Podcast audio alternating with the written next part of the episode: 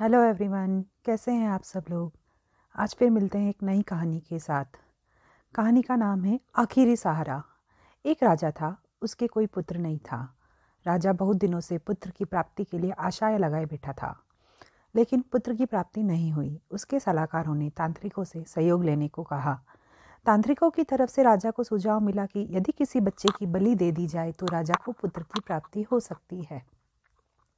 तो राजा ने राज्य में ढिंडोरा पिटवाया कि जो अपना बच्चा बलि चढ़ाने के लिए राजा को देगा, उसे राजा की तरफ़ से बहुत सारा धन दिया जाएगा। एक परिवार में कई बच्चे थे, गरीबी बहुत थी। एक बच्चा ऐसा भी था जो ईश्वर पर आस्था रखता था तथा संतों के सत्संग में अधिक समय देता था। राजा की मुनादी सुनकर परिवार को लगा कि क्यों न इसे राजा को दे दिया जाए, क्योंकि यह निकम्मा है, कुछ काम धाम भी नहीं है और हमारे किसी काम का भी नहीं है। और इसे देने पर राजा प्रसन्न होकर हमें बहुत सारा धन देगा। ऐसा ही किया गया। बच्चा राजा को दे दिया गया। राजा ने बच्चे के बदले उसके परिवार को काफ़ी धन दिया। राजा के तांत्रिकों द्वारा बच्चे की बलि देने की तैयारी हो गई। राजा को भी बुला लिया गया। बच्चे से पूछा गया कि, तुम्हारी आखिरी इच्छा क्या है? ये बात राजा ने बच्चे से पूछी और तांत्रिकों ने भी पूछी। बच्चे ने कहा कि, मेरे लिए रेत मंगा दी जाए। राजा ने कहा, बच्चे की इच्छा पूरी की जाए। अतः रेत मंगाई गई, बच्चे ने रेत से चार ढेर बनाए। एक एक करके बच्चे ने तीन रेत के ढेरों को तोड़ दिया और चौथ के, चौथा के सामने हाथ जोड़कर बैठ गया।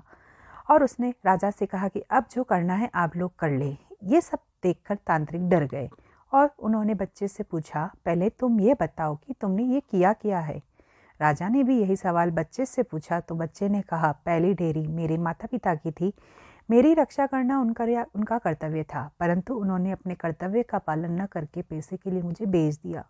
इसलिए मैंने ये डेयरी तोड़ दी। दूसरी डेयरी मेरे सगे संबंधियों की थी, परंतु उन्होंने भी मेरे माता पिता को नहीं समझाया, अतः मैंने दूसरी डेयरी को भी तोड़ दिया।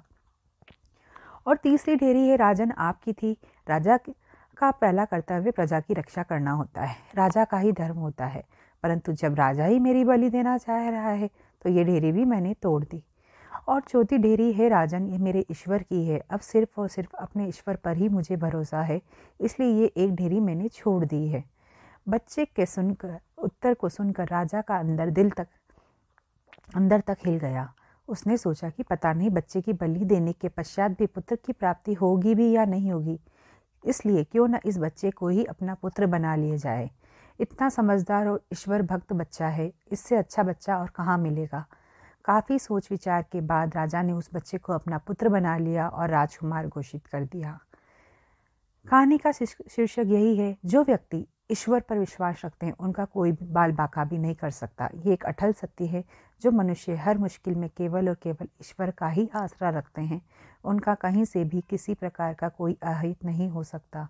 संसार में सभी रिश्ते झूठे हैं, केवल और केवल एक प्रभु का नाम ही सत्य है। Thank you thank you thank you so much.